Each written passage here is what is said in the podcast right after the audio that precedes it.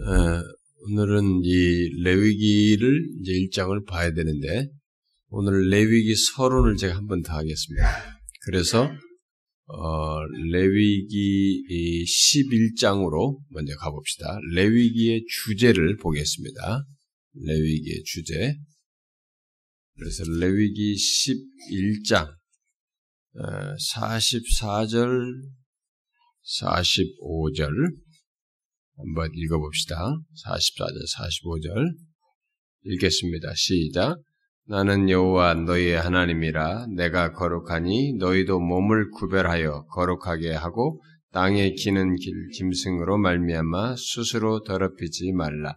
나는 너희의 하나님이 되려고 너희를 애굽 땅에서 인도하여 낸 여호와라. 내가 거룩하니 너희도 거룩할지어다. 여러분 19장 2절 19장 2절 음, 다 같이 읽어봅시다. 시작. 너는 이스라엘 자손의 온 회중에게 말하여 이르라. 너희는 거룩하라. 이는 나 여호와 너희의 하나님이 거룩함이니라. 자, 20장 20장 26절 읽어봅시다. 시작. 너희는 나에게 거룩할지어다. 이는 나 여호와가 거룩하고 내가 또 너희를 나의 소유로 삼으려고 너희를 만민 중에서 구별하였음이니라. 자, 이제 한 군데 더 보도록 합시다. 앞에 10장으로 넘어오셔서 10장 10절 읽어봅시다. 시작. 그리하여야 너희가 거룩하고 속된 것을 분별하며 부정하고 정한 것을 분별하고 어, 여기서 주목할 말은 거룩하고 속된 것, 부정하고 정한 것, 뭐 요거입니다. 지금 읽은 내용은 이제 에, 이 흔히 우리가 레위기의 이제 앞에 읽었던 세 구절은 흔히 우리가 말하기를 레위기의 주제 성구로 얘기하죠. 레위기의 주제는 거룩이다. 라고 우리가 일반적으로 말하죠. 그래서 하나님께서 내가 거룩하니 너희도 거룩하라 라고 하는 이것이 레위기의 거의 표어처럼 우리가 알고 말을 하죠. 그런데 이 레위기의 주제가 거룩이라고 하는 것을 지금 읽었던 이런 말씀 때문이 아니고 레위기 전체가 거룩이라고 하는 개념으로 서로 연결되어 있어요.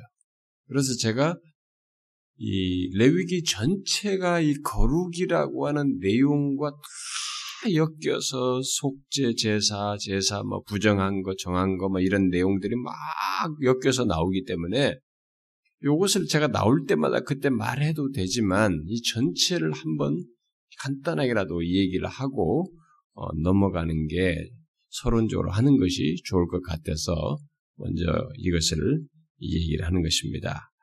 이 거룩이라고 하는 이, 이, 그 히브리 말 카두신데 이게 이 히브리 말이 레위기 전체에서 이게 주로 이 어근과 관련해서 이 말이 레위기 전체에서 무려 152회나 사용된다고 그러니까요.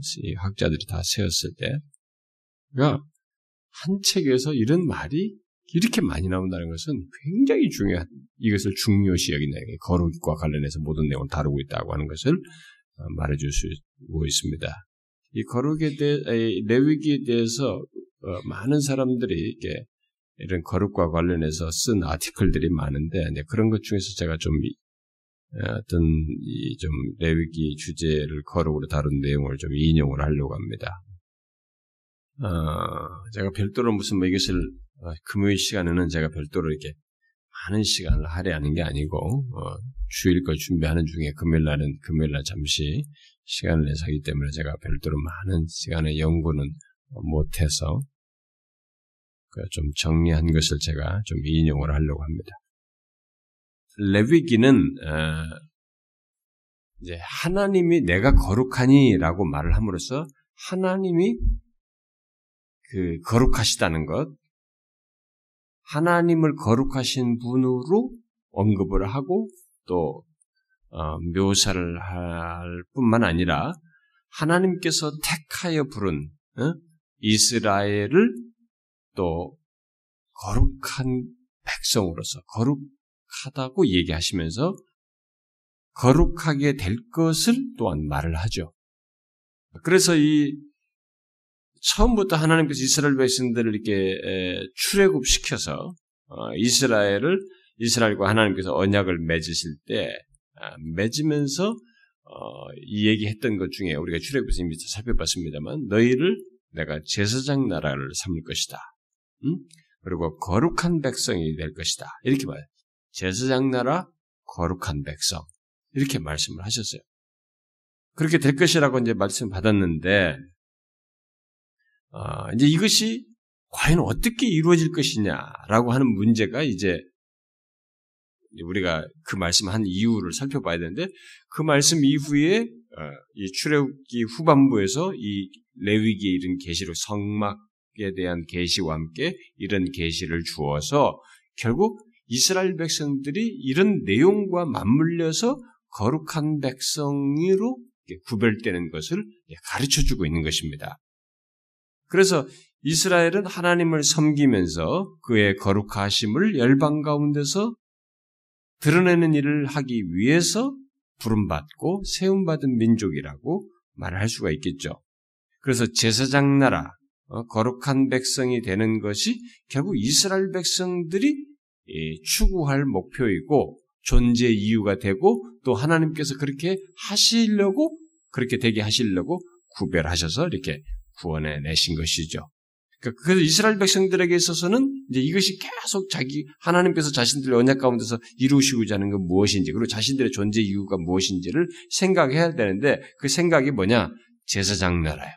온 열방 가운데서 이 모든 민족에게 하나님의 그 거룩하심을 드러내고 구속의 길을 드러내는 그런 차원에서의 제사장 나라이고 그다음에 거룩한 백성.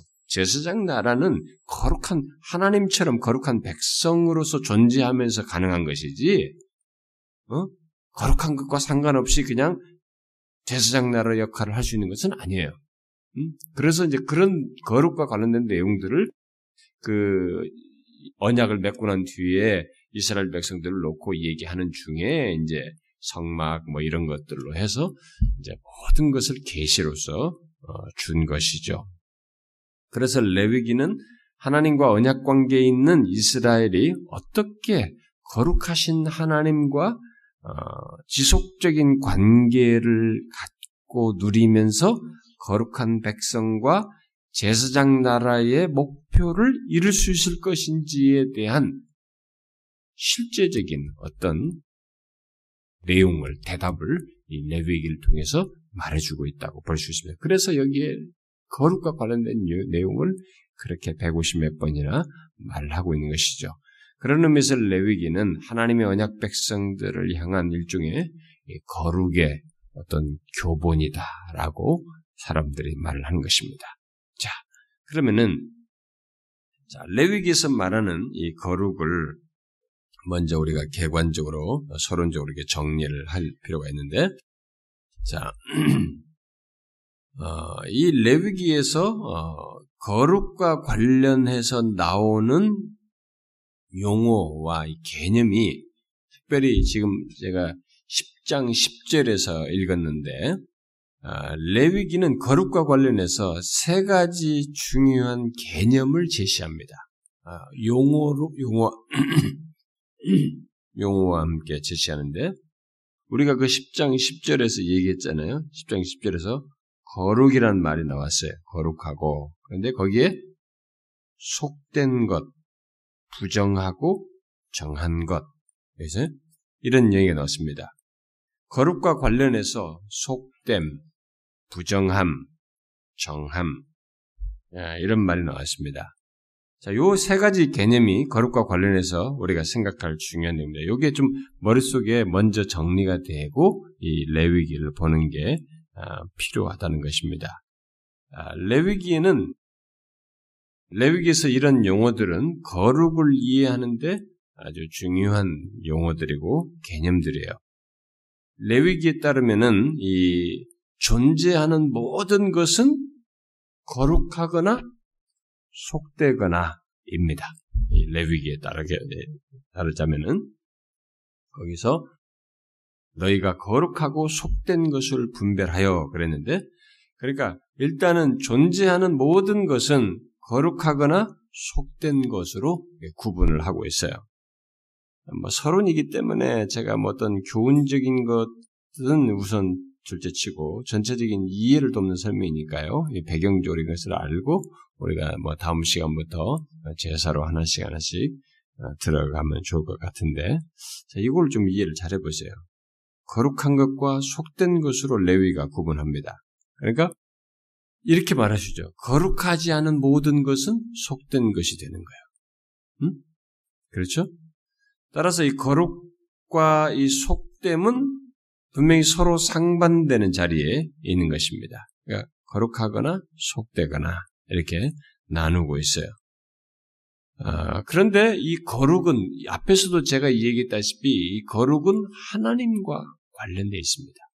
그러니까 거룩이라는 설명을 이, 이 거룩이라는 여기 히브리 사람들이 쓴 이 용어가 어디서부터 발행되느냐? 고대 근동에서 이들이 쓰는 용어들이 있고, 뭐, 분리한다, 구별한다, 뭐 이런 용어가 있는데, 그런 데서 이제 발언에서 그런 용어를 같은 용어에서 쓰고 있다, 이렇게 말을 하는데, 그런 의미는 부분적으로 히브리 말에 갖고 있어요. 그러나 히브리에서, 이 성경에서 그 이 거룩이라는 용어를 썼을 때는 훨씬 의미를 달리해서 해석합니다. 특별히 거룩하신 하나님과 관련해서 이 말을 쓰고 있기 때문에 의미가 달라져요. 음? 그 고대 근동 사람들이 쓰는 이 거룩의 어근이 되는 그런 용어와 의미가 많이 달라져요. 음, 그래서 이 레위기에서 말할 때 이 거룩은 일단 하나님과 관련된 것을 의미합니다. 그러니까 하나님과 관련해서 거룩을 얘기하지 그냥 우리끼리 상대적인 개념이라든가 어떤 게 조금 이게 도덕적인 거라든가 이런 것들이 어떤 절대적 거룩의 절대적인 그 근원이 그이 절대자이신 하나님과 무관한 채 어떤 거룩을 말하지 않아요. 성경은 일단 거룩은 하나님과 관련돼. 그래서 앞에 읽었었죠. 내가 거룩하니 너희도 거룩하라. 그래서 거룩하라는 명시를 우리에게 뭔 교훈을 줄 때 그 근원을 자신으로부터 얘기하셔요. 그게 이게 기독교에서 말하는 거룩의 독특한 개념이에요. 응? 근데 근동 사람들과 구별되는 것입니다. 자, 거룩이 그러면 하나님과 관련된다면 아까 존재하는 것이 거룩 아니면 속된 것으로 말을 했다 그러면 속된 것은 뭐겠어요? 응? 결국 세속적인 영역에 속한 것을 다 속된 것으로 얘기하는 것이죠. 하나님과 관련되지 않은 모든 것들 뭐 이렇게 너무 이부, 이원 이분법적으로 말하는 것처럼 이렇게 좀 보이 돌릴 수 있는데 일단 레위기에서 지금 말하고자 하는 것은 기준을 하나님께 두고서 이 거룩을 말하기 때문에 그렇게 두 개로 지금 나누어서 설명을 하는 것입니다. 그래서 거룩이 하나님과 관련된 것을 의미한다면 속된 것은 세속적인 영역에 속한 것들을 말한다고 할 수 있겠습니다.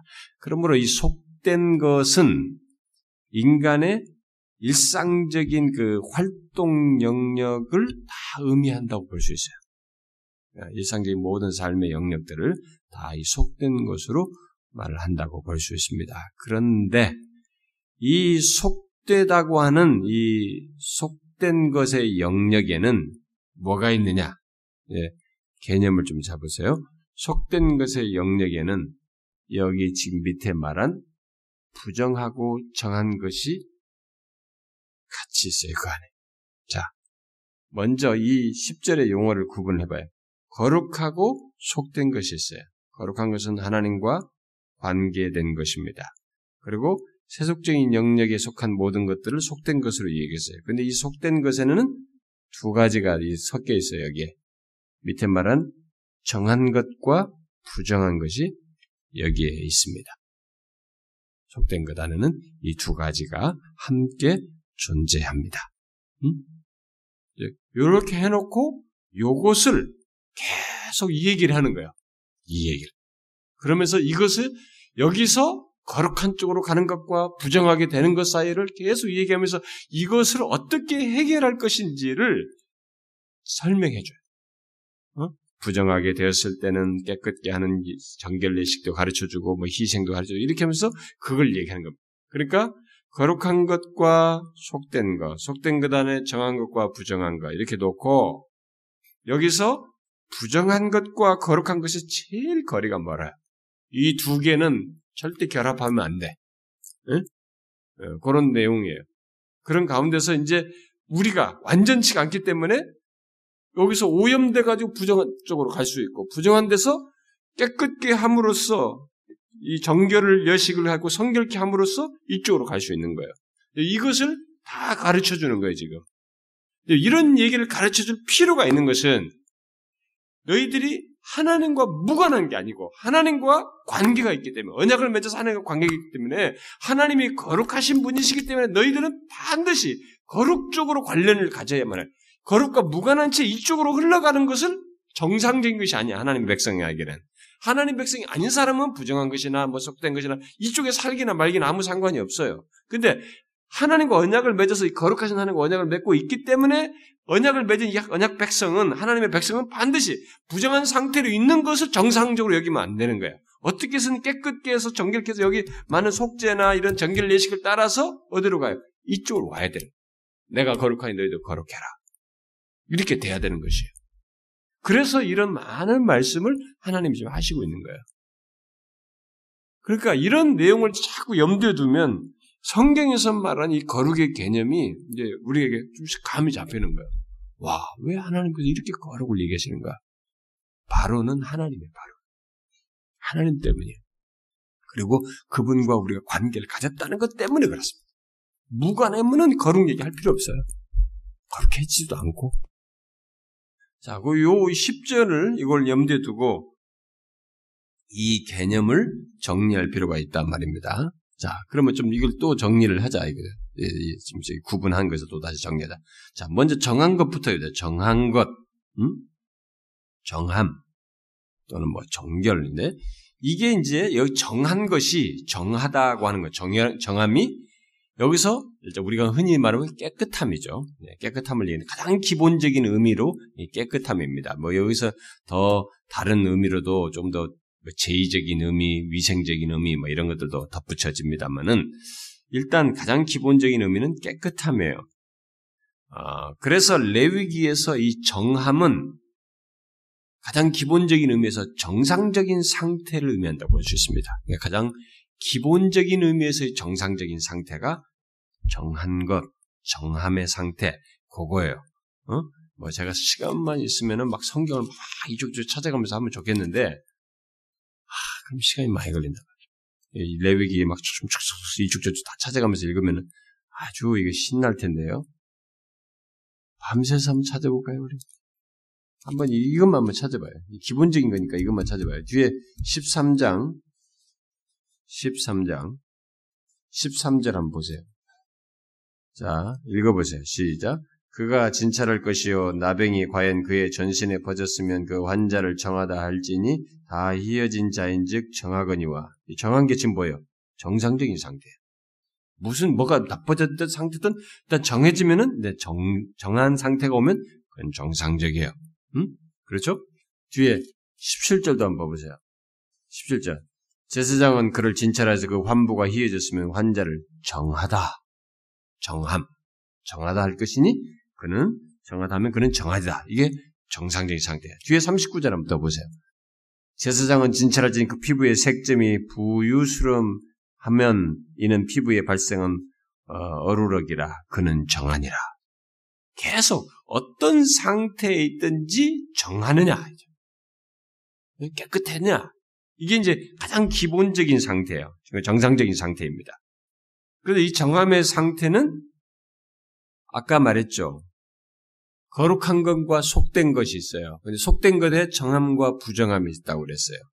그러면 이때 이 정함은 가장 기본적이고 정상적인 상태니까 이 정함, 정함의 상태는 거룩 쪽으로 갈 수도 있고 이 부정한 쪽으로도 가는 가운데 가장 정상적인 상태라고 보면 되는 거죠. 네. 그 얘기 가장 기본적인 상태예요. 그래서 이 정함의 상태는 어, 이 레위기에서 전이 전이가 되지 않는 상태로 얘기해요. 뭐 이쪽으로도 저쪽으로 이렇게 어떤 정함을 전이하는 것으로 말하지 않아요. 근데 뒤에 나중에 보면 부정한 것은 만지면 부정해져요. 전이가 되는 거예요. 이렇게. 근데 이 정함은 전이가 되지 않는 것으로 얘기 정의가 되지 않아요. 그냥 가장 기본적인 상태를 말을 하는 것입니다. 자, 그걸 좀 그 정도 먼저 염두에 두고 그 다음에 이제 부정한 것, 예? 어, 부정하고 그런데 이 부정한 것은 부정함은 아까 말한 것처럼 거룩한 것과 속된 것에 있는 부정함, 아, 정함과 부정함이잖아요. 그러니까 이 속됨의 영역에서 정함과 반대되는 상태, 정함과 반대되는 상태를 얘기합니다. 그래서 이 속된 것 중에서 어, 정하지 않은 것은 무엇이나 부정한 것이 돼요. 여기서 정하지 않은 상태는 모든 것이 속된 것 안에서 정하지 않은 것은 무조건 다 부정한 것이 됩니다. 자, 아까 제가 말했죠. 그래서 거룩과 속됨이 이렇게 서로 상반되듯이 개념인 것처럼 여기 정함과 부정도 서로가 상반되는 대립되는 어, 그런 개념이라고 볼 수 있습니다. 자, 요것을 어, 염두에 두고, 음? 자, 그러면은, 아까 제가 잠깐 얘기했습니다만, 근데 이 거룩은, 거룩은, 어, 속된 것과 정함에 이렇게 연관성을 가질 수 있어요. 이렇게 바로 여기서 깨끗게 하고 성화되고 거룩해 하고 정결케 하면은 정함 상태에서 거룩한 상태로 더 이렇게 나아갈 수 있고 이 속된 상태에서도 일반적으로 이제 속된 것 안에 정한 것이 있으니까 여기서 거룩으로 나아갈 수 있어요. 그런데 부정한 것은 바로 거룩으로 못 가요. 반드시 과정을 거쳐야 돼요. 예? 정하게 돼야 되고 정하다고 하는 정상적인 상태에서 또 이렇게 해서 여기 보면 정결례시키는 분들이 다 있잖아요. 희생이든 피를 들이든 이런 과정을 통해서 거룩하고 나가야 돼.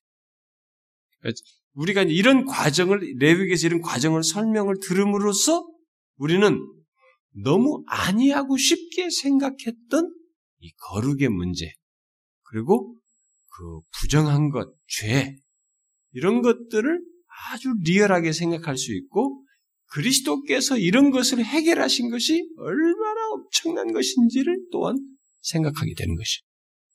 그런 차원에서 이런 부분을 좀 우리가 건너뛰면 안 될 내용이죠. 레위기에서 이런 부분이. 자, 자 그러면은 이제 어떤 대상이 이제 여기 보면은 아까 말한 것처럼 부정한 것을 얘기할 때 부정한 것 중에는 어떤 대상이 본질적으로 부정할 수 있어요. 어떤 것들은 어, 예를 들어서 레위기 11장에 보면은 부정한 짐승들 얘기가 나와요. 아예. 그러니까 본질적으로 처음부터 이 부정한 짐승들이 있어요. 그런 것이 있지만 본질적으로 처음부터 부정하지만 정한 것이 일시적으로 부정해질 수가 있어요. 아까 말한 것처럼 뭐 레위기에는 그런 내용이 많이 나와요.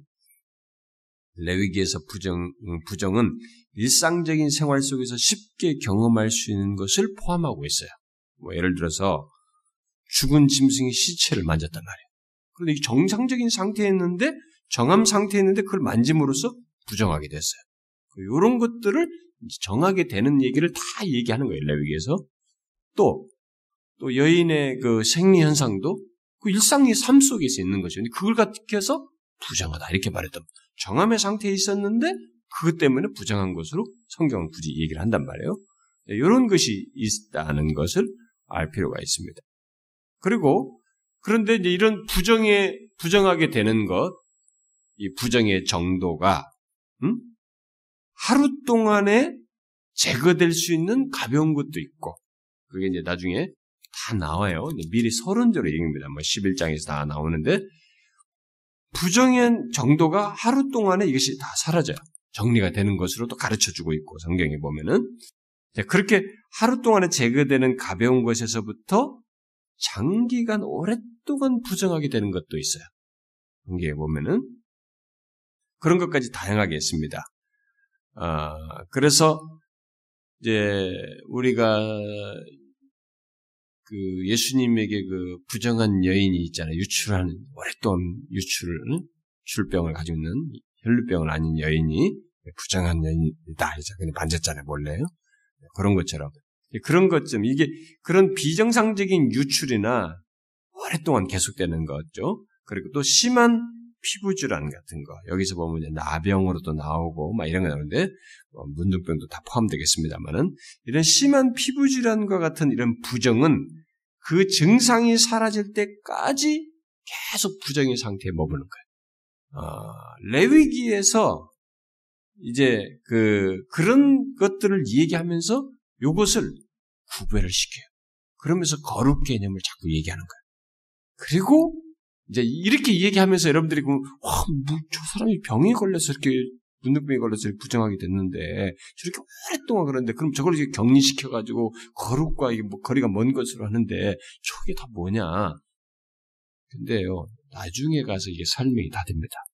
예수님이 오셔서 제가 마태복음 그 설명할 때 다 얘기했습니다. 예수님이 다 고쳐요. 운동병. 이런 근본적인 병들, 치명적이다고 그래요. 부정한 것으로 완전히 격리시킨 병들 다 고칩니다. 귀신까지, 심지어 죽은 자까지. 그래서 모든 종류의 영역들을 다 고쳐요. 그 격리된 스스로 거룩할 수 없고 하나님 앞에 다갈 수 없는 그 조건을 예수 그리스도께서 다 고쳐요. 실제로 고치는 것을 통해서. 그리고 십자가에서 그런 것들을 다 없애버려요. 그러니까 그리스도께서 이루시는 것의 그 완성의 엄청난 것을 실제를 적나라하게 보려면 여기서 이렇게 부정한 것과 거룩한 것을 확 구분시키는 이것을 우리가 적나라하게 알아야 돼요. 응? 요걸 알아야 이제 아 진짜 이거 엄청난 일이구나. 오늘날에 누가 말이죠. 여기서 말한 것처럼 유출한다 이거 계속 몸이 그렇게 유출한다. 그 계속 그게 좋지 않잖아요. 또 이게 나병에 걸렸다. 그 사람이 계속 상태가 안 좋잖아요. 근데 지금 그 사람들에게 그게 있습니까? 계속 거룩지 못하다. 그런데 격리돼 있습니까? 아니잖아요. 다 이게 어떻게 됐습니까? 그리스도 때문에. 한 가지 이유입니다.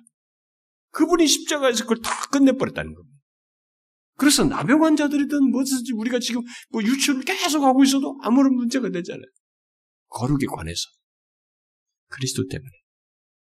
그러니까 그런 얘기를 우리가 그런 수혜자인 것을 제대로 정확하게 알려면은 여기서 이렇게 말씀하신 것을 우리가 알아야 되는 거예요. 그래서 성경에서부터 거룩의 개념이 거룩하신 하나님과의 관계 속에서 이 거룩이라는 개념이 이게 중대하게 살리면서 실제로 이렇게 구별함으로써 분별하고 구별하는데 분별함으로써 내가 거룩하니 너희도 거룩하라고 할 때 내가 거룩한 것에 대한 이 대상자들의 이해와 관계가 어떠해야 하는지 그 거룩이 얼마나 이게 쉽지 않은 것인지 우리의 본상, 우리의 존재 상에서 그것을 여기서 배워야 돼요. 오늘의 사람들이 너무 건성인 거죠. 거룩에 대한 이해가 없으니까 거룩에 대한 욕구가 없는 거예요. 응? 거룩에 대한 바른 이해가 없으니까 거룩에 대한 욕구가 없어요. 그 오늘날처럼 예수 믿는 사람처럼 이렇게 도덕과 삶이 무너지고 거룩에 대한 이해가 무너지고 말이죠. 거룩에 대한 열망이 없는 이 시대의 모습은 정말 이상한 것입니다. 주님이 오실 때는 더 심하지 않겠어요? 오늘날 문화를 보세요. 문화. 우리가 거룩해지기가 너무 어렵습니다. 우리가 문화가 그냥 기독교 문화가까지 기독교까지 문화를 그렇게 바꿔놔 버렸기 때문에 그런 것들에 대해서 우리는 어떤 면에서 레위기를 잘 배울 필요가 있어요. 와 하나님이 자신의 거룩하심에 대해서 그 거룩하심과 관계를 갖는 데서 이런 엄청난 것이 한계와 이 문제가 우리에게 있구나. 그래서 이렇게 함으로써 구별하시고 있구나라는 것을 여기서 우리가 배울 필요가 있는 것입니다. 그래서 여기 보면은 이제 이런 아까 뭐 심한 것을 말해가지고 부정의 상태가 아주 지속되는 것을 얘기하는 중에 그러한 지속적인 부정은 일종의 죽음의 증상을 지닌 심한 부정으로 간주되는 것입니다. 음? 그래서 문둥병 같은 경우는 거의 죽음의 병으로 했죠. 그러니까 문둥병 고쳐진 것은 예수님 당시에는 굉장한 사건이에요. 그런데 레위기는 그런 부정이 무엇이든지 부정한 것을 규정한 시간 내에 어?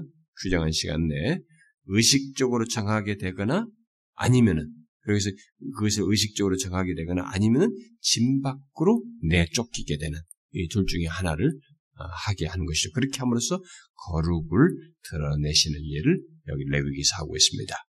자, 그런데 여기 부정하게 되는 것 자체는 죄가 아니에요. 여기서 지금 레위기에서는 그것 자체를 죄로 규정하지는 않아요. 부정하게 되는 것 자체는 죄가 아니에요. 그런데 그것을 방치하면 죄가 돼요. 왜? 부정을 방치하는 것은 부정을 처리할 수 있는 길을 제시했는데 이렇게 규정을 제시했는데 그 규정을 고의적으로 거스리는 것이고 어기기 때문에 그건 죄가 된 것입니다. 이런 것을 통해서 우리가 많은 걸 생각해 봐야 됩니다. 응? 우리가 지금 어떤 조건에서 부정한 것, 그거 자체, 어떤 사람들은, 아, 내가 왜 이러냐, 막 이러면서 그렇게 할 수 있는데, 그거 자체를 가지고 뭐라고 할 수 없어요.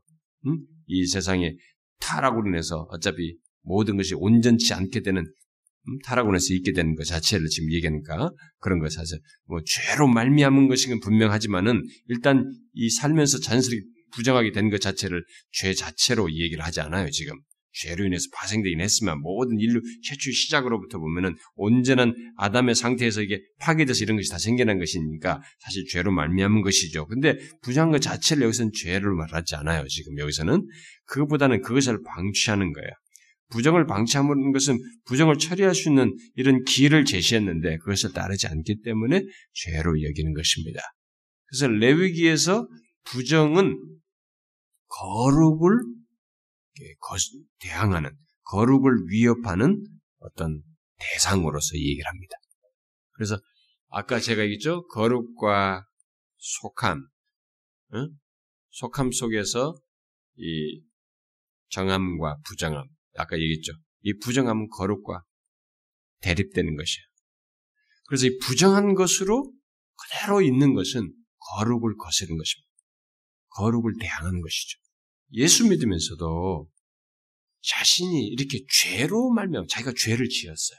여기서는 이제 부정한 어떤 이런 이런 것으로 나오지만은 우리들로서는 오늘날로 말하면 이제 죄로 지는 거 자기가 의지적으로 죄를 지어서 자기가 부정한 모습을 상태로 갔어요. 응? 그런데 이때 상태는 거룩과 가장 큰 머리예요. 여기서는 이 레위기에서는 정결케 하는 예식을 통해서든지 의식을 통해서 정함으로 오고 정함에서 또다시 성결케 해서 거룩으로 나가야 돼. 근데 이것 이것 자체는 바로 서로가 함께 하질 못해요. 함께 하지 못하기 때문에 성경에 보면 이제 뭐 나시린도 이렇게 만지지 못하도록 이런 걸 다 나오는데 이것 자체로 바로 점법을 못할 그렇게 나뉘어 있어요. 근데 우리가 신자들 예수 믿는 신자들에게 있어서는 죄를 지어서 우리가 부정한 것이 됐다고 하죠. 부정한 상태이기다. 요 자체에서 가만히 있으면 안 되는 거야. 이것은 여기서 우리는 반드시 죄를 고백함으로써 회개함으로써 예수 그리스도의 보혈만이 이것을 좁혀지니까 예수 그리스도의 십자가에서 이런 걸 이런 걸 다 없애버렸으니까 지금 여기 여기서 말하는 이 내용을 다 완성해버렸기 때문에 예수 그리스도의 보혈 안에서 회개함으로써 우리는 여기서 거룩으로 나아갈 수 있는 것입니다. 이걸 기피하면 안 되는 거예요. 그래서 만일 누군가 예수 믿는데 죄를 지었어요. 자기가 계속 의지적으로 죄를 지어서 부정한 상태에 있어. 이건 가장 먼 상태에 있는 거예요. 어떻게 보면은 레위기의 관점에서 보자면은 근데 여기서 이걸 가만히 있다. 회개도 하지 않고 가만히 있다. 이건 뭐예요? 거룩을 대항하는 것입니다. 의지적으로. 거룩하신 하나님, 그리고 거룩하라고 하신 하나님을 의지적으로 거스르는 거예요. 이런 맥락에서 오늘날 교회 신자들 한번 보면 어떨까요? 오늘날 신자들이 죄를 자백하지 않고 자기 의지로 죄를 지으면서 이렇게 부정한 상태와 같은 모습을 가지고 있다. 뭐예요? 그 사람은 거룩을 위협하고 있는 것입니다. 부정은 거룩을 위협하는 것이 거스르는 것입니다. 어, 시간만 있으면 좀, 좀 찾아보면서 하면 참 좋을 것 같은데 한번 여러분 15장 한번 볼래요? 15장 31절 한번 읽어봅시다. 시작. 너희는 이와 같이 이스라엘 자손이 그들의 부정에서 떠나게 하여 그들 가운데에 있는 내 성막을 그들이 더럽히고 그들이 부정한 중에서 죽지 않도록 할지니라. 부정에서 떠나야 돼요. 안 떠나면은 이게 거룩을 대항하는 것이기 때문에 거룩을 위협하게 될때 음, 거기에 뭐가 나타나요? 하나님은 소매라는 불이신 하나님 그런 특성을 드러내셔. 그래서 여기서 죽지 않는다라는 얘기하는 거예요. 소매라는 불이신 거룩을 대항하는 것을 거룩을 위협하는 것에 대해서 하나님이 가만히 있지 않은 것입니다. 아, 여기서 레위기에서 시체 또는 죽음은 부정한 것의 대표로 등장합니다. 그래서 거룩한 사람은 뭐 특별히 예를 들어서 제사장이나 나시리는 시체, 죽음 이런 것들을 가까이 해서는 안 된다고 레위기에서 말을 하죠. 백성들은 어, 자신들의 일상의 그 반복되는 삶 속에서 어, 부정하게 될 수 있다고 그래서 아까 속된 것 안에 부정한 거 부정하기 때문에 그럴 수 있어요. 부정하게 될 때마다 정결하려고 해야 됩니다. 정상적인 상태를 가지려고 노력을 해야 돼요. 그래서 이 레위기에 말씀을 주신 것인데 정결하게 하기 위해서 이 레위기에 주신 규정된 정결의식을 수행해야 하는 것입니다. 그것이 이제 11장에 나와요. 어? 그리고 15장에도 나오고 그랬습니다. 자, 이것은 이스라엘 백성들이 그렇게 함으로써 이스라엘 백성의 진 안에 머물 수 있습니다. 만약에 이들이 부정하게 될 때마다 정결하게 하기 위해서 규정된 정결 의식을 수행하지 않으면 진 밖에서 쫓겨나는 거예요. 이 진 안에 있을 수 있는 이스라엘 백성들의 진영 안에 지속적으로 머물기 위해서는 부정하게 될 때마다 정결하게 되기 위해서 규정된 정결 의식을 행해야 되는 것입니다. 이 말은 오늘날 우리들에게도 적용하자면은 우리들이 하나님 백성 공동체 안에서 계속 머물기 위해서 머물기 위한 필수 요건 중에 하나가 뭐냐면 우리가 죄를 범할 때마다 하나님 앞에 그것을 깨끗게 하기 위해서 죄를 자백해야 됩니다. 그 죄를 자백하는 것이 이스라엘 하나님 백성 공동체에 머물게 되는 머물기 위한 일종의 피 요건과도 같은 것이 공동체 안에 계속 머물기 위한 이, 게 이제 우린 우린 신약에서 그렇게 어, 적용할 수 있다고 봐요. 그런데 레위기에서 정결케 되는 방법은 가장 일반적인 것은 그리고 주로 하는 것은 물로 씻는 것입니다. 뭐 11장에 나오고 계속 13장에도 나오고 14장에 나오는데 주로 물로 씻는 것이에요. 물로 씻는 것 외에 당연히 피를 뿌림으로써 정결케 되는 것도 포함 있죠. 그런데 어, 이 어떤 것은 이 부정하게 되는 경우가 좀 미미한 것이 있어요. 그런 미미한 부정의 경우에는 물을 물로 씻을 필요도 없이 단지 저녁까지 기다리면 됩니다. 그게 이제 11장 24절과 31절에 나와요. 어? 저녁까지 기다리면 돼요. 그리고 좀 더 심각한 부정의 경우에는 목욕을 하고 저녁 때까지 기다리게 되면 정하게 된다. 라고 말합니다. 아니, 근데 우리가 생각하기에, 아니, 그냥 뭐 그런 것이 저녁까지 가만히 있어도 되면, 굳이 그런 거 갖다가 부정하다고 할 게 뭐 있냐? 어? 이렇게 말할 수도 있어요. 여러분 계속 하셔야 됩니다. 이런 얘기를 나올 때마다 레위기를 읽으면서 계속 생각하게 되면, 내가 거룩하니 너희도 거룩하는 거룩하신 하나님과의 관계 때문에, 하나님 때문에 얘기하는 거예요. 하나님과 우리가 관계를 가졌기 때문에 얘기를 하는 거예요, 지금. 하나님과 관계가 없으면 뭐 내일 밤까지 있거나 내일까지 있거나 뭐 부정한 상태로 있거나 그러다가 부정한 채로 있다 죽거나 아무런 문제가 없어. 그 자기 죄값에 따라서 부정한 것에 따라서 그것을 무기난 짓 살다가 거기에 따라서 자기가 범한 죄를 따라서 거기에 따라서 심판을 받고 형벌을 받는 거 그게 그거예요. 그게 전부입니다. 인간은. 근데 그렇지 않은 조건에 있는 하나님의 백성이기 때문에 거룩하신 하나님과 관계를 가지고 있기 때문에 이 얘기를 굳이 밝히는 것이. 너희는 하나님과 거룩한 거룩하신 하나님과 관계를 가지고 있는데 너희들이 관계 속인 거룩한 백성을 관계 속인 가진 자가 일단 부정한 것은 부정한 거다. 근데 이것은 해결이 돼야 된다. 그런데 이런 미미한 경우는 저녁까지 기다리면 된다. 이렇게 말씀함으로써 계속 거룩하신 하나님과 관계를 연관시켜서 얘기하는 것입니다. 무슨 말인지 알겠어요? 그러면은 여러분들이 이런 내용을 계속 들으면서 생각해야 돼요. 아, 우리는 끝없이 신자는 끝없이 거룩하신 하나님과 관계 속에 있구나. 이 관계를 항상 의식하며 살아야 되겠구나. 라는 것이 이 레위기를 공부하면서 이런 거룩에 대한 이런 요구와 내용이 나오면서 우리가 계속 그것을 상기해야 돼. 그 결론을 얻어야 됩니다. 그걸 말하기 위해서요. 이런 내용들이 다 이스라엘 백성들이 다 근데 이 사람들이 나중에 이것을 그런 거룩을 생각하지 않고 계속 의식적으로만 했어요. 종교적 의식으로. 그래가지고 그렇게 바리새인이 된 거예요. 무너지고 타락하게 되고 바벨론 포로로 잡혀가게 된 것입니다. 그러니까 우리는 이제 그렇게 되지 말아야 되죠. 이런 것을 통해서 제대로 어, 배워야 됩니다. 그리고 어, 사람이나 동물이 거룩의 영역으로 들어가기 위해서는 반드시 정결케 돼. 어, 그냥 저절로 거룩, 거룩으로 나아갈 수가 없어요. 사람이든 동물이든 이 거룩의 영역으로 들어가려면 정결케 되는 것이 반드시 있어야 됩니다. 왜냐하면 부정은 거룩과 양립할 수가 없어요. 음? 그래서 부정이 거룩과 접촉해서는 안 되기 때문에 그렇습니다. 그것이 7장에도 나오고 22장에서도 그런 것을 분명히 밝힙니다. 부정과 접촉할 경우 거룩은 파괴적인 힘을 드러내요. 바로 거룩하신 하나님에 의해서 소매라는 불로서 파괴적인 힘을 드냅니다. 그래서 이렇게 죽지도 않도록 할 것이다. 이런 말을 하시는 거예요. 네, 굉장한 얘기예요. 그러니까 아니 왜 이렇게 이런 얘기를 하시나? 뭐 이런 정결례식을 얘기하면서 왜 죽는 얘기를 자꾸 하시나?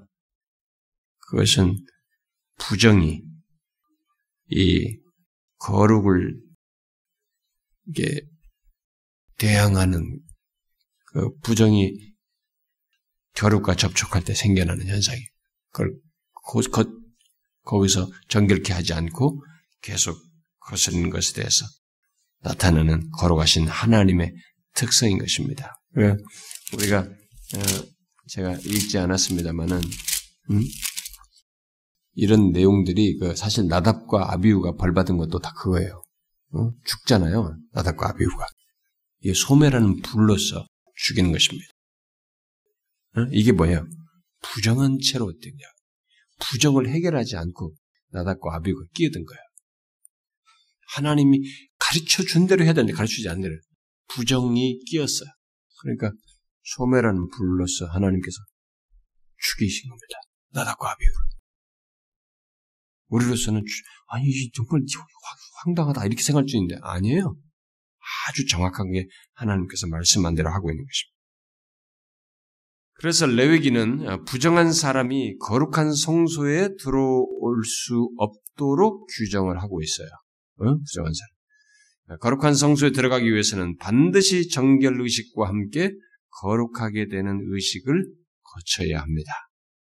사람이나 동물은 어, 이러한 성별의 과정을 통해서 비로소 어, 속된 영역이나 정함의 상태에서 거룩의 영역으로 이동할 수 있게 되는 것입니다. 그래서 아까 제가 거룩, 정함, 부정함, 거룩, 정함, 부정함 이렇게 있다고 보면은 어, 부정함에서 이렇게 정결케 되는 의식을 통해 정결케 되고 그래서 정함으로 고 정함에서 또 거룩하게 하는 의식을 통해서 거룩하게 해서 거룩으로 나아가요. 응? 하나님께 드리는 그 거룩하게 되는 그런 예식을 통해서 나아갑니다. 그런데 반대로 여기서 거룩에서 속화되면 정함으로, 정함에서 더럽혀지면 부정함으로 이렇게 갈 수 있는. 그래서 레위기에서 말하는 이 거룩은 이렇게 그냥 기계적이지 않아요. 우리의 인격적인 활동 속에서 이렇게 역동적인 어떤 모습을 가지고 있는 것입니다. 이 거룩의 개념.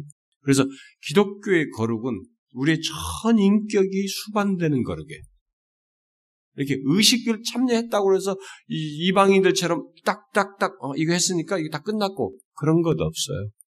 여기에는 중대한 우리 자신의 이런 전인격적인 활동 속에서 이런 거룩의 개념이 우리에게 시행되고 있다, 있는 것을 말하는 것입니다.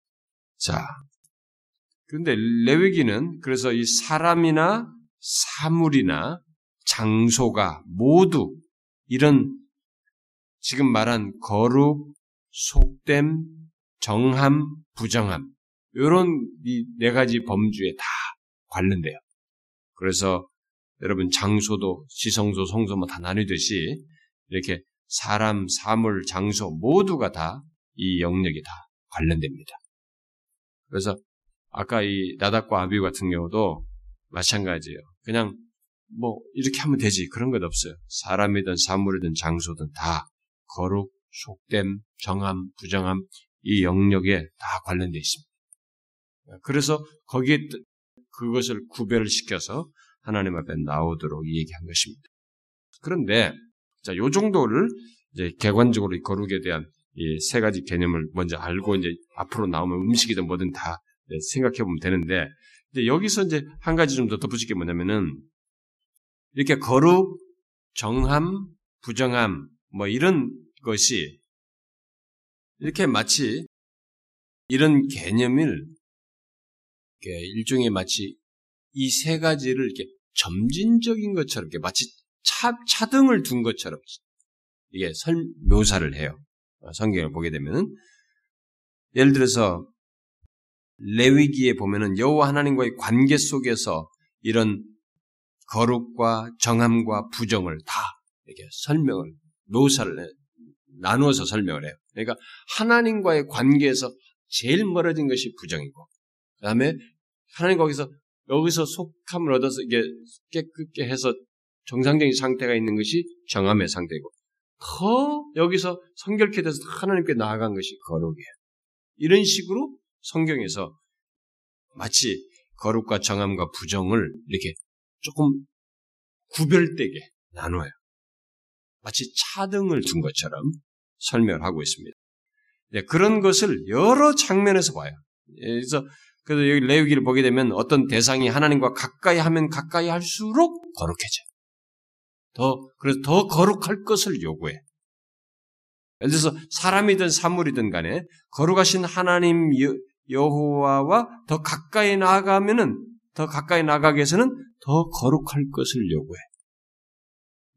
그래가지고 뭐 하나님의 임재 가까이 있는 대상에게는 이 거룩함의 정도를 더욱 면밀하게 강하게 요구하는 것을 보게 됩니다. 그것이 이제 이 성소를 끼고 이제 나타나요. 진영을 끼고 잘 보면은 이스라엘 백성들의 성막의 구조를 놓고 보면 요, 요, 요 구조를 그렇게 설명할 수도 있어요.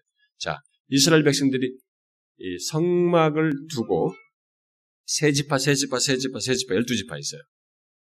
그 다음에 여기에 이제 성막에 들어가는 입구가 있고 들어가서 여기는 이스라엘 이 진영 안에는 이스라엘 백성들이 지금 들어와 있습니다. 이스라엘 백성들. 그럼 이 사람들을 일단은 정함의 조건으로 보는 거죠.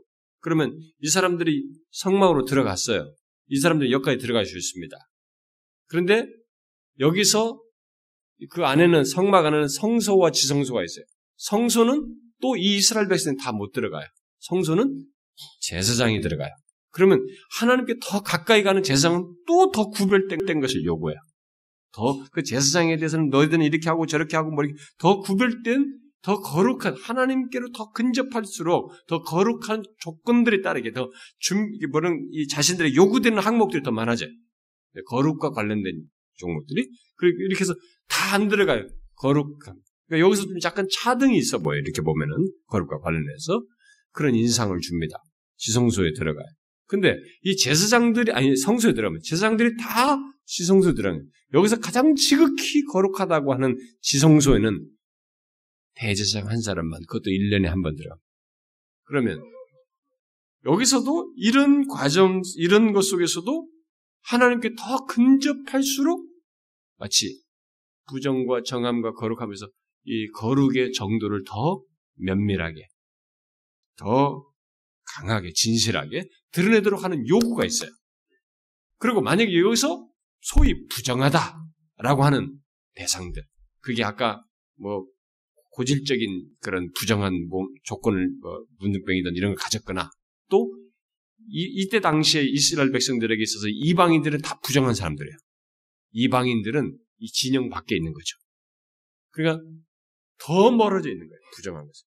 그러면 여기 이스라엘 백성들은 이제 정함의 중간지대라고 보면 되겠죠. 응? 이렇게. 그럼 여기서부터 있는 사람들이 정함에 대해서 정하게 돼서 여기 어? 정결케 해가지고 정함의 상태로 정함의 상태에서 또 제사를 드리기 위해서는 또 거기까지 가, 들어가야 되고 이런 과정이 있잖아요. 그러니까 하나님의 중심을 놓고 거룩하신 하나님을 상징적으로 지성소에 놓고 생각을 했을 때 하나님께 더 가까이 나아갈수록 거룩을 요구해. 이런 내용이 레위기에 또 다 나와요. 사람들과 관계 속에서 사물이며 이 모든 것이 다, 다 연관돼서 나옵니다. 자, 이렇게 함으로써 이제 나중에 이제, 어, 그, 뭡니까, 이, 에, 이런 정결한 영역에서 이제 뭐, 여러분들이 이제 흥미 있어 하는 이제 음식, 짐, 짐, 먹는 거 이제 짐승들, 어, 그런 것도 이스라엘 백성들은, 어, 정한 짐승들만 어, 먹을 수가 있고, 또 이방인들은 이제 부정한 것을 어, 먹는 그런 것이 있죠. 그런 것에서도 이제 이렇게 어, 구별을 짓고 있습니다.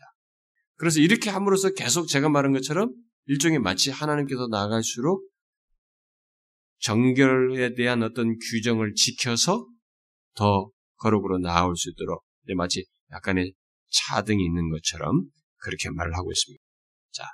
자, 요 내용은 이제 여러 사람들이 이런 것들을 가지고 이제 더 구체적인 신학도 만들고 레위기에서의 거룩의 신학도 만들고 또 완전론까지 만들어요. 음? 예, 완전 완전 성화론까지도 여기서 주장하는 소스로 삼기도 합니다. 어, 저는 이제 그런 것이 좀 오버하면 안 될 것 같고 기본적으로 우리가 기본적으로 하나님께 더 가까이 나아간다 라는 것이 이게 부정한 상태로 있으면서 가만히 있어서 되는 것은 아니에요. 그렇죠? 여기에는 이렇게 마치 차등이 있어 보이는 것처럼 보이는 이런 하나님께서 제사장들에게만 또 나오고 제사장은 또 대제사장만 오고 그리고 각각의 제사장은 또 이런 조건을 가지고 대제사장은 또 이런 조건을 막 옷도 우리가 봤잖아요 지난번 스크린을 봤잖아요 더 대제사장이 그때 갈 때는 세마포에서 또 완전히 다르게 하잖아요 이렇게 하면서 더 하나님께서 각각의 다른 내용을 요구하셔서 그렇게 자기에게 거룩하신 하나님께 나오도록 얘기하신단 말이에요. 이런 것들을 통해서 우리에게 말해주는 게 뭐겠어요? 응? 이런 거룩, 이런 것을 말해. 자, 하나님께 거룩하게 나아가는 이 과정은요, 그냥 누구나 똑같지는 않아요. 성경에서 말한 이 거룩은 이제 여기서는 속 레위기에도 죄를 속하는 속죄가 있어요. 이, 여기서 거룩을 말하면서도 죄를 속하는 피로서 죄를 속하는 속죄가 있어요. 그러면서도 하나님이 거룩하신 것을 거룩하라고 하는 이 거룩을 이루는 또 다른 이런 차등을 둔 것처럼 보여지는 이런 의미에서의 더 진보된, 더 나아가는 거룩도 함께 내포해요.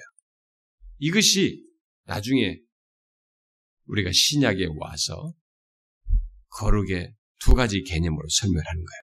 제가 옛날에 은혜 시리즈 할 때도 그걸 얘기했었는데, 우리는 여기서 지금 내가 거룩하니 너희를 거룩하라는 이런 거룩의 개념들이 베드로서나 이런 데서 그대로 나오는 것을 보게 됩니다. 어, 여러분 그 신약 성경은 다 알지만 한번 읽어볼 필요가 있어요. 먼저 한번 베드로 전서부터 봅시다. 베드로 전서. 베드로 전서 1장 자, 15절, 16절 한번 읽어봅시다. 14절부터 좀 읽어보면 더 좋아요. 14절부터 16절까지 한번 읽어봅시다. 시작.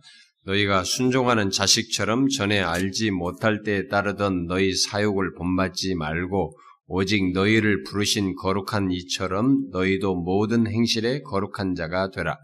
기록되었을 때 내가 거룩하니 너희도 거룩할지어다 하셨느니라. 자, 내가 거룩하니 너희도 거룩하지 이 말씀을 말하면서 부르신 거룩한 이처럼 너희도 모든 행실에서 거룩한 자가 되라. 예. 부름 받았는데 그 이후에도 이렇게 거룩한 자로서의 살 것을 얘기해요. 자, 뒤에 이제 베드로 후서를 보면 또 다시 한번 나오죠. 베드로 후서 1장에도 보면 이 베드로 후서가 이 레위기서 이 주제를 반복하죠.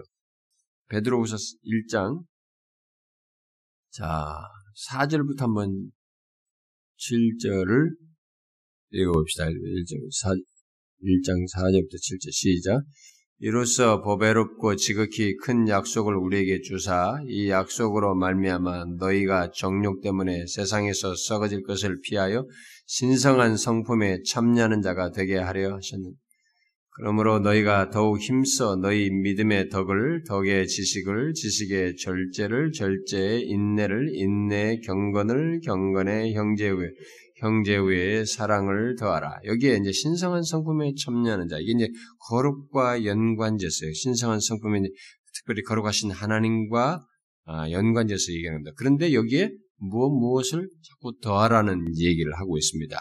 뭐 이런 내용은 아, 성경에 이제 굉장히 많이 나와요. 어, 굉장히 많이 비슷한 내용 많이 나오는데 내가 온전하게 너희도 온전하는 내용도 나오고 그러는데 자 제가 이제 덧붙이려고 하는 것은 그겁니다. 구약 이 히브 레위기에서도 이 거룩을 얘기할 때 그런 마치 차등을 둔 것처럼 얘기하는 것을 또 같이 언급되고 있단 말이에요. 분명히 내가 거룩하니 너희도 거룩하라고 할 때 그것을 말씀하시게 그들이 거룩하도록 하기 위해서 거룩한 백성, 제사장 나라, 거룩한 백성이 되기 위해서 자기처럼 거룩한 것처럼 너희도 거룩하라는 것을 말씀하시고 그것을 실행시키기 위해서 이런 의식을 주었단 말이에요.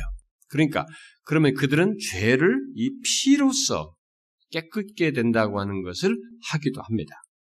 그렇게 하는데 동시에 이런 마치 더 거룩한 대로 나아가는 이런 마치 차등이 있는 것처럼 거룩에 더 진보라고 그럴까 적극적인 것이 있는 것처럼 이런 것들을 시사하고 있어요.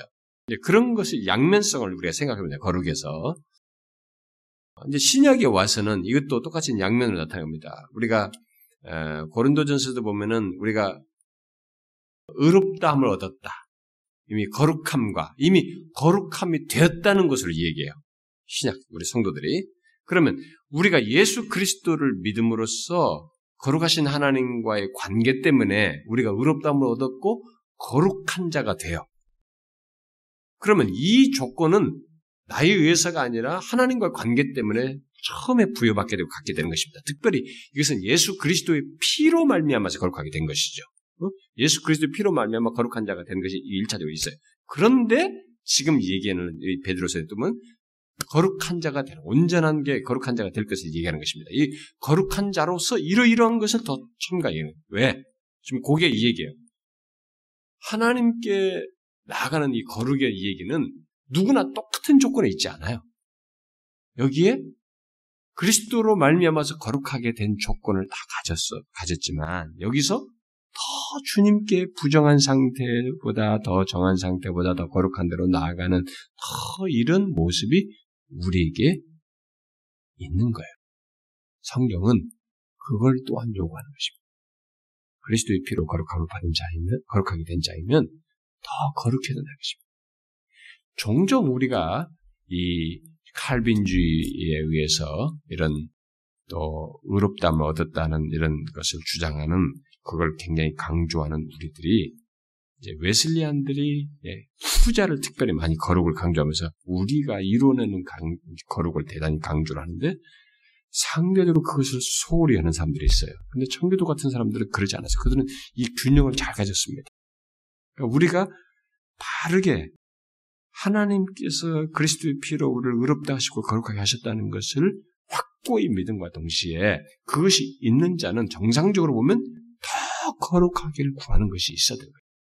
우리가 더 거룩하신 하나님, 내가 거룩한 너희를 거룩하라고 하신 대로 더 거룩하고 주님께로 더 가까이 나아가는 이런 것이 우리에게 있어야 하는 것입니다. 여러분들이 이런 것에 대해서 많이 고민을 하고 싶다면 제가 이제 가끔 도전을 받는 것이 뭐냐면 앞선 믿음의 선배들이에요. 믿음의 선배들이 내가 볼 때는 도대체 나는 그 사람의 저 멀찍이 따라가기도 힘들 것 같은데 그런 모습과 상태를 가지고 있는데도 자신의 그 작은 죄악들을 예민하게 다루면서 하나님의 거룩하심이 자신의 삶에서 구현되는 것을 몹시 열망해. 그런 사람들 보면. 그게 우리에게 있어서는 이게 도대체 이게 뭐냐. 이런 의문을 야기시킵니다. 그게 바로 이거예요. 거룩에는요, 성화도 물론 제가 성화의 은혜라고 그랬습니다. 우리 자력으로는 안 돼요. 하나님의 은혜로 되고 하나님께서 도우시고 성령이 역사하셔야 됩니다. 단지 이 성화에서 성령의 은혜로 하나님의 은혜로 되는 이 일이 더 놀랍게 우리 안에서 결실되는 것은 우리가 인격적으로 거룩하고자 하는 열망을 가지고 반응할 때 생겨나는 거야. 이게 같이 있어야 되는 것입니다. 나는 가만히 있고, 뭐, 부정한 상태, 뭐, 죄를 계속 의지로 지으면서, 뭐, 하나님의 은혜로 나를 그 아래 거룩하게 하겠지. 그런 일 없어요. 그래서 고린도서에 보면 겨우 구원 얻는단 말이 나오는 거예요. 겨우 얻는다. 없는 거지, 다른 게. 그러니까 우리는 이 부분에 대해서 생각을 해봐야 돼. 제가 가끔 기도하면서 생각하는 것 중에 하나가 그거예요. 더 거룩하기 위해서 만약에 율법적으로 아 이거 하지 말아야 저거 하지 말고 저거 하지 말 이렇게 그런 것을 항목에 자극받아서 아 이걸 안 해야지 저걸 안 해야지 나는 이걸 안 했어 저걸 안 했어 이렇게 한다 그러면은 그건 별로 의미가 없겠어요. 오히려 그건 위선할 가능성이 높습니다. 그러나 그게 아니라 내가 하나님을 그 거룩하신 하나님을 또 그분과의 관계 속에 있기 때문에 이 언약 관계 속에 내가 거룩하게 너희가 거룩하라고 하시는 이 하나님 그리고 그분께서 나를 도우시는 것을 믿고 그분을 알아가면 알아갈수록 내가 더 주님 앞에 가까이 나아가고 싶어. 더 거룩하고 싶어요. 그러다 보니까 내가 더 거룩하면 어떻게 할까? 라고 자기가 내가 고민하는 거야. 진작에. 아, 진짜 이것은 내 마음에 이게 내 마음을 이렇게 좀 더 어둡게 하고 더 진실치 못하게 한다. 난 이걸 과감히 기피해야 되겠다. 하지 않아야 되겠다. 그리고 오히려 더 거룩한 이런 소욕에 따라서 이걸 좀 더 하고 싶다. 주님과의 관계 속에서. 이런 것에서 만일 내 속에서 그런 욕구와 동기 속에서 거룩한 소욕 속에서 나와서 무언가를 하지 않고 또한 금하면서 또 어떤 것을 더 적극적으로 하게 된다면 그게 요, 요런 진보라고 보면 돼요. 실천적으로 볼 때. 근데요, 제가 기도해보, 기도해보면, 와, 어떤 것이 안 끊어져요. 그냥 일상 속에서 습관적으로 하는 거 있잖아. 말씨나, 이런 게. 안 되는 거예요. 제가 요즘 짜증을 잘 냅니다. 그 내가 진짜 갱년기인가. 김남준 목사님 자기가 몇 년 전에 갱년기를 다 지났다면서 예, 당신들도 차례야. 아니, 우리보다 네, 네다섯 살 많단 말이에요. 당신들도 잘 지나야 돼. 이렇게 말을 하더라고요. 여자들만 있는 게 남자들도 있어요, 여러분. 아시죠? 남자도 있습니다. 우리 교회 여자 성도들 중에서도 갱년기 지나는 사람 있는 것 같더라고요. 음, 있는데, 그래서 짜증을 내가 잘 내는 거야. 아, 뭐 예민한 거 반복해서 나 건드리면 제가 짜증을 내는 거야. 근데 이제 해놓고 나면 이게 후회스러운 거야. 안 고쳐져. 갱년기 타달 문제가 아니거든. 내 본성 속에 짜증내는 게 있는 거야. 네? 그러니까 내가 만약에 더 거룩하고자 한다. 주님 앞에서. 그러면 이 죄에 대한 예민함이 생길 것이고 그런 것을 기피하고자 하는 마음이 있어. 또 그걸 예리하게 또 분별해서 그걸 어떻게 하고자 하는 것이 있을 거란 말이에요. 이게 우리에게 있지. 레위기는 끝없이 하나님께 이 거룩을 귀속시켜 놓고 거룩의 모든 근원은 하나님이다. 라고 얘기를 해놓고 그러니까 거룩은 여호와 하나님께 독립적으로 귀속시켜 놓고 오직 하나님만이 거룩하시다고 해놓고 하나님과 관계되는 대상에게 이 거룩이 파생돼서 나타나야 되는 것을 계속 얘기하는 거예요. 제사장이든 뭐 제부 그 제물이든 하나님께 받은 제물도 하나님이 머무시는 것으로 얘기하는 성소든 이런 것들이 다 거룩에 관련되는. 그러니까 누구든지 그분 앞에 나오기 위해서는 또 제물도 다 거룩을 해요. 그러니까 여기에 하나님께 기준점을 두고 모든 것을 거룩을 얘기하는 거예요. 그러니까 거룩하신 하나님과 관계 속에서 내가 더 밀접하고 진실하고 싶으면 우리는 그리스도의 피로 말미암아 거룩하게 됐어요. 그러나 동시에 그런 욕구와 거룩한 소욕을 가지고 여기 말한 것처럼 이렇게 하고 저렇게 하고 더 더하고 더하고 더하라고 하는 이런 열망을 가지고 살아갈 필요가 있는 것입니다. 아니 필요가 있는 게 아니라 신자는 반드시 그래야 돼요. 이 양면의 거룩을 다 가지고 있어야 되는 것입니다. 그걸 가지고 있지 않으면 정상적인 신자, 건강한 신자의 모습은 아닌 거예요. 어떻습니까, 여러분? 여러분은 주님께 더 가까이 나아가고 싶은 욕구가 있습니까? 아, 주께서 나를 위해서 십자가에서 다 죄사하시고 어렵다 하셨으니까 나는 문제가 없어. 라고 하고 거기서 안주합니까? 만일 이 앞에 일차적인 거룩을 얘기하지 않고 우리가 이렇게 그렇게 거룩해야 구원을 받아 라고 한다 그러면 여러분들 아마 목숨 걸 그러니까 그 알미니안 주자들이 그렇게 열심히 강한 거예요. 그 사람들은 막 구원을 확 고 해야 되니까 계속 구원을 못 받을 수도 있다는 것 때문에 막 없이 거룩을 위해서 뭔가를 봉사하고 뭐 수고하고 열심히 하는 거예요. 그 사람들은 그러다 보니까 막 새벽 기도도 열심히 하지. 모든 열심히 해야지. 교회 봉사하면 보기 열심히. 그래서 우리 교인들은 아 새벽 기도를 많이 안 나오는 것이 이게 무슨 목표성이 없어서 그런가? 응? 나도 한번 사기를 한번 쳐볼까? 응? 새벽기도 안 나오고 그러면은 구원 못 받는다고 사기 한번 쳐볼까? 그게 아니죠. 하나님 때문에 해야지. 주님께 더 가까이 나가고 싶어서. 그게 좋아서 해야죠. 구원을 너무 값싸게 여기는 구원을 너무 하찮게 여기니까 그 다음에 행동에 매력이 없는 거예요. 뭐 다 받았다 이기지. 응? 예수 그리스도께서 여기서 레위기에서 보여줄 수많은 내용들을 다 건너뛰게 하시는 은혜를 우리에게 주셨습니다. 그런데 그 동일한 은혜의 조건 속에서 거룩하라 라는 이 명령은 우리에게 여전히 유용해요. 내가 거룩하니 너희도 거룩하라.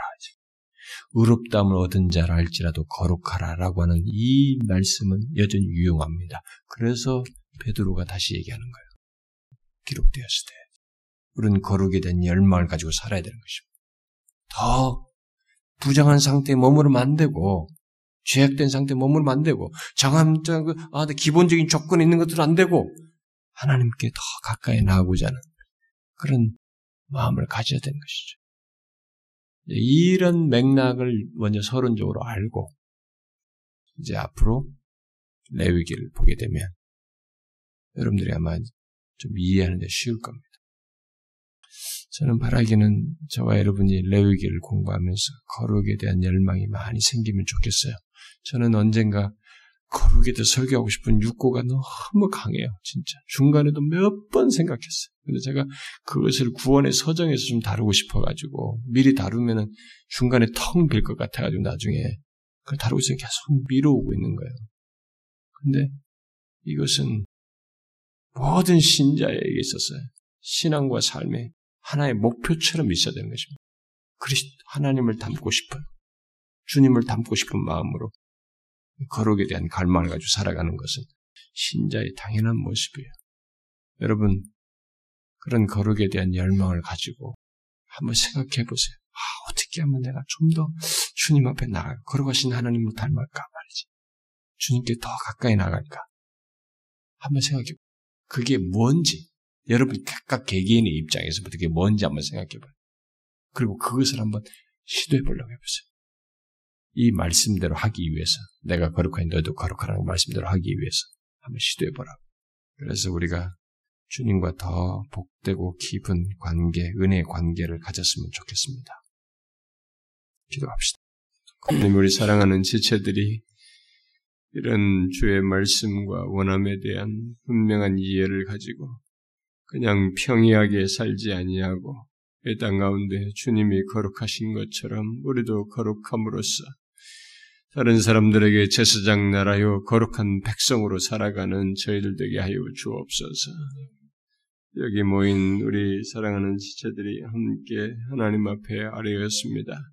주여 이 나라 민족 가운데 주의 은혜가 필요하고 이북에도 너무 주의 은혜가 절실하오며 조국 교회를 생각할 때 하나님의 한없는 은혜와 다시 우리를 불쌍히 여기시는 것이 절실히 필요하고 주님 몸된 교회를 생각할 때 주님의 은혜와 역사를 간절히 갈망하고 구하게 됩니다. 또한 하나님이여 우리들의 모든 교회 안에서의 활동과 섬김 속에서 주님의 은혜가 있어야 하나님 어떤 것도 제대로 감당할 수가 있습니다. 또 우리들의 가정과 우리들의 자녀들과 하는 일 속에 주의 간섭과 도심과 은혜가 있어야 하나님의 평안과 안식을 얻을 수가 있습니다. 하나님의 우리의 기도를 들으시고 우리에게 자비와 긍휼을 한없이 베풀어 주시옵소서. 특별히 우리가 하나님 복음잔치의 영혼들을 인도하며 저들의 구원을 위해서 하나님 노심초사하면서 구하고 있사오니 하나님이여 구원할 자들을 우리에게 붙이시고 그래서 많은 영혼들이 주님 앞에 나와서 회심하게 되는 역사가 있게 하여 주시옵소서. 우리 공동체 안에 하나님의 누구든지 찾아오는 자들마다 하나님의 진리를 통해서 자신들의 삶의 새로운 지평을 갖게 해 주시고 거룩한 변화를 경험하게 하시고 하나님의 진실한 신자가 되게 하시고 회심치 않은 자들이 회심하게 되는 역사가 있게 하여 주옵소서. 생명의 역사가 끊임없이 몸된 교회 안에서 일어나는 것을 우리로 하여금 보게 하여 주옵소서. 어린아이들의 이르기까지 하나님의 저들의 생명을 주장하시고 그들이 하나님 어려서 부터 주님을 알고 거듭나게 되는 역사가 있게 하여 주옵소서. 주님이여 몸된 교회 안에 사랑하는 영혼들 중에 다양한 형편과 처지 속에 주의 은혜를 구하는 자들이 있습니다. 저들의 상황 안에 다급한 상황과 문제들을 하나님의 정신적으로, 육체적으로, 현실적으로 저들의 장래와 결혼과 자녀들에 관한 이 모든 저들의 간구를 헤아리셔서 은혜를 허락하여 주시옵소서. 우리가 연약하고 인간인지라 하나님의 도우심이 없으면 하나님의 순간순간을 지나기가 어렵고 시험에 들 때가 있사오니 주여 우리를 불쌍히 여기사 하나님의 사랑하는 지체들의 이 다급함과 하나님의 현실의 모든 필요를 돌보시고 은혜를 허락하여 주시옵소서. 우리가 구한 하나님이여 우리 저 허드슨 겜트나 하나님의 오웬 성교사님을 붙들어 주시고 저들의 삶과 사역을 주장해 주시고 특별히 통한의 은총 그리스도에게 하나님의 구원의 역사가 크게 일어날 수 있도록 역사하시고 이끌어 주시옵소서. 하나님의 사랑하는 지체들이 계속적으로 하나님 앞에 아랠 때 저들의 기도를 들으시고 자비와 긍휼로 응답하여 주시옵소서. 예수 그리스도의 이름으로 기도하옵나이다. 아멘.